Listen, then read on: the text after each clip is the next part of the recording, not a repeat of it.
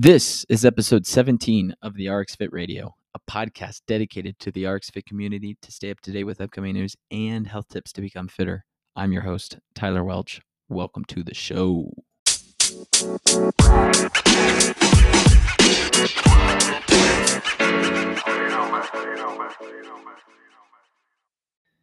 Hey guys, welcome back to another episode of the RX Fit Radio.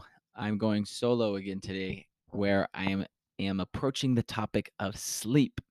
Now, I want to start off by saying you and I can't begin to have a serious conversation about your health, especially on trying on trying to improve it through nutrition and exercise without first talking about sleep. Now, sleep is at the base of our health pyramid at, pyramid at RxFit along with nutrition. The physical and mental impairments caused by one night of bad sleep dwarf those caused by an equivalent absence of food or exercise. Got that quote from Dr. Matthew Walker. So let's not ignore, ignore the facts here. You and I are socially, we are organizationally, we are economically, physically, behaviorally, nutritionally, linguistically, cognitive, cognitively, and emotionally dependent on sleep. Honestly, without it, we die, literally. So the basis of our for our view on sleep at RxFit comes from uh, Dr. Matthew Walker's work. Um, he he's a university professor at uh, California Ber- Berkeley, and I would recommend if any of this maybe piques an interest in learning more, I would recommend his book titled "Why We Sleep: Unlocking the Power of Sleep and Dreams." But before going too far into depth, I want to repeat uh, what I've said in the past on the blog and th- that is that the tendency is always to make health more complicated than it needs to be. So, sleep is no different. If you don't take anything from this episode today, it should be this go to bed and wake up at the same time every day. Strive to go to bed, wake up at the same time every day. If you can do this, you don't really need to worry about anything else. All right, so let's hop into what is called sleepism. Sleepism, according to journalist Michael Pollan, Pollan, he coined the term nutritionism, and so now I'm I'm coining this sleepism term. And after years of research, what uh, Michael Pollan found was that uh, too many diets kept coming up with um, these fad diets were the sum of all of food's parts. He criticized that by focusing on one macronutrient or disregarding another food group not only makes eating and cooking more complicated, but it's just wrong altogether. So, in harmony with Pollan's words uh, related to nutritionism, sleep is no different. You can't focus on one aspect of sleep and event- evangelize it. People have been sleeping for centuries, so we don't need to overcomplicate it. Um, below, uh, in this episode, I'm going to cover a few different things related to sleep. So, first, the stages of sleep. Dr. Walker writes in his book that quote no one type of no one type of sleep is more essential than another. Losing out on any one of these types of sleep will cause brain impairment. So let's take a shallow dive into each, uh, each type. The first one, wake sleep. Wake sleep is when you're somewhat conscious of what's going on around you, even though you are asleep. This usually happens around six, seven times a night.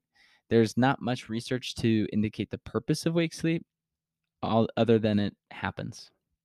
REM sleep. REM sleep is also known as your dream sleep.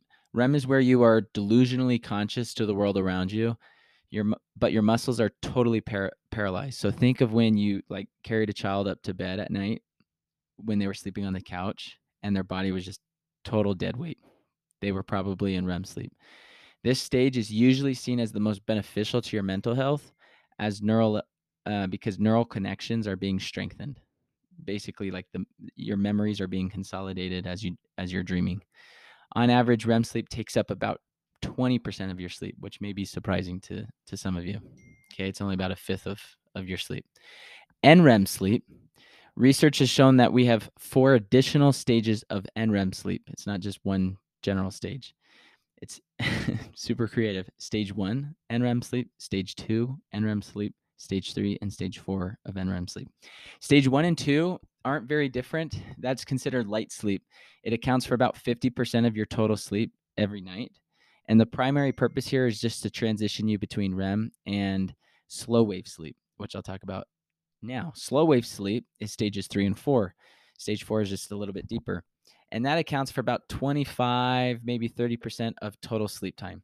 The slow wave sleep, also known as SWS sleep, is a very active and intense phase of your sleep. While in SWS sleep, your body will repair and regenerate tissues, build bones and muscles, and strengthen the immune system. So, I believe it's important to note that you get most of your slow wave sleep in the first few hours of the night. It's like your brain is a parent to the body, making sure everyone or everything is taken care of before taking care of itself. After NREM sleep is complete or almost complete, your brain then transitions REM sleep for the next four hours. So, what's fascinating about this, however, is that your body is extremely rhythmic. So, what I've learned in his book and, and throughout additional studies that aren't a part of his book is that your brain actually has a, a clock. Most of you would probably know this as the circadian rhythm.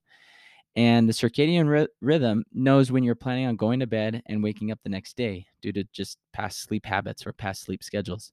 So, if you go to bed later at night than you usually do, your brain will actually spend less time in NREM sleep because it knows it still needs to get up at the predetermined time and it still needs to get some REM sleep. So this negatively will affect how your body recovers. I hope that makes sense. So if I usually go to bed at like, let's say 10 p.m. and wake up at 6 a.m., if I end up going to bed at midnight one night, my body still is thinking, or my mind uh, intuitively is thinking, oh crap, instead of getting eight, I'm going to get six hours. So instead of spending the first four hours in this uh, NREM stage, I'm only going to spend three hours. And then so I can still get three hours of REM. And this negatively affects how your body recovers, particularly your bones and muscles. Conversely, if you shorten the other end of your sleep, like the time you wake up at, by waking up earlier than you normally do, you're cut yourself short of REM sleep. And this will negatively affect your memory and your other cognitive functions. So, um, just keep that in mind. Trying to wake up, go to bed and wake up at the same time helps you stay into that rhythm. And then your body and your mind can totally and fully recover because it's not trying to play this guessing game. So, what does sleep quantity and quality look like? Let's dive into it. Let's start with quantity. You should be sleeping, uh, according to Dr. Walker, at least eight hours every night. If you don't believe it, let's take his uh, research over the past 30 years into consideration. I'm going to quote him here. The recycle rate of a human being is around 16 hours. After 16 hours of being awake, the brain begins to fail. Humans need more than seven hours of sleep each night to maintain cognitive performance. For example, after 10 days of just seven hours of sleep, the brain is as dysfunctional as it would be after going without sleep for 24 consecutive hours. Isn't that fascinating? So, seven straight nights of sleeping seven hours of sleep, your brain is just as productive as it would be on the 25th hour of you pulling an all nighter. Sleeping less than eight hours causes the following things to happen. Number one, time to physical exhaustion drops by 20 to 30%. Number two, aerobic output is significantly reduced. Number three, similar impairments are observed in your body's ability to produce power. So just think in the gym, like lifting weights or moving around, jumping. Number four, de- uh, decreases in peak and sustained muscle strength. Number five, impairments in cardiovascular, metabolic, and respiratory capabilities. So, in for example, think like faster rates of lactic acid buildup. So you getting more sore faster and the soreness lasting longer. It's like a triple whammy. Reductions in blood oxygen um, saturation, and then also like um, uh, blood CO2. It, it, it's converse. Um, uh, I'm actually not going to go into that. The uh, number six, the body's ability to cool itself through sweat, and number seven, risk of injury, and I mean a significant risk of injury. For example, what I found is on seven hours of sleep instead of eight, you are 25 to percent more likely to get injured during exercise. Okay, I just found that statistic fascinating. And then, then on six hours of sleep, you are 50% more likely to get injured. So, if you want to prevent injury, sleep. All right, simply put, there's not, there's so much um, that eight hours of sleep a night can do that medicine simply cannot. So, get your sleep. Now, let's talk about quantity. Sleep consistency and sleep regularity are two phases used interchangeably in academic research. So, if you decide to read his book or any of this, it's important to know that sleep consistency and sleep regularity are used interchangeably. Both mean to say that the body's consistent routine of going to bed and waking up at the same time every day. Okay. So, just going to bed, waking up same time every day. That's what sleep consistency and sleep regularity mean. Um, I found a study in June of 2017 where Harvard University introduced this concept by controlling a handful of students. I think it was like 60, 65 students, their sleep schedules, and then measuring their GPA, their grade point average. Harvard reported a positive correlation between sleep consistency and academic performance. More specifically, that students that stuck to the same bed time and wake time every day had an average GPA of 3.72, while students who slept just as much but didn't have a consistent bedtime or consistent wake time had a GPA 0.5 less at 3.24. That's entire that's an entire letter grade difference from an A to a B, which to put that in perspective, that's like a significant decrease in in salary of a student landing a job right after college. It's a big deal. And anyway, I'll end on this. Other studies have indicated this the same findings, some even arguing that going to bed and waking up at the same time is more important than getting the recommended eight hours of sleep per night. Um, I find research on both sides. Um, so again, the purpose of this post, uh, this this podcast, isn't to argue what is most important, but to simply inform that sleep is important. All right. So conclusions or takeaways from today's episode: Go to bed early and consistently so you're at the same time so your body will be invigorated. It needs the sws sleep within the nrem stage. Then wake up at the same time every day after a full night of sleep so your mind will also be invigorated. It needs the rem stage. Nrem in the beginning of the night rem at the end of the night. Some may even recognize this um, as like uh, uh, wisdom taught by your grandparents or even like scripture. As a wrap up, I reiterate what I said in the beginning. Simply go to bed and wake up at the same time each day.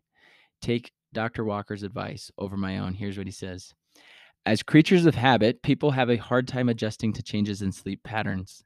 Sleeping later on weekends won't fully make up for a lack of sleep during the week and will make it harder to wake up early on Monday morning. Set an alarm for bedtime. Often we set an alarm for when it's time to wake up, but fail to do so when it's time to go to sleep. Go to sleep, is what he says. If you're serious about improving your health, let's address your sleep habits. I hope today's episode was helpful, if more than anything, informative, so that you can make decisions uh, in regards to your own health. Until next Saturday, thanks for listening.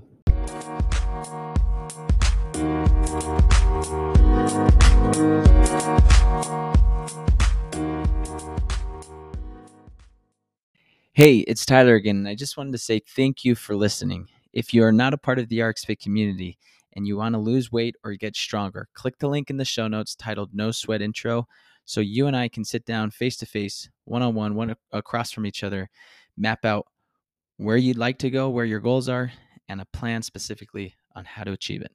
Until next Saturday,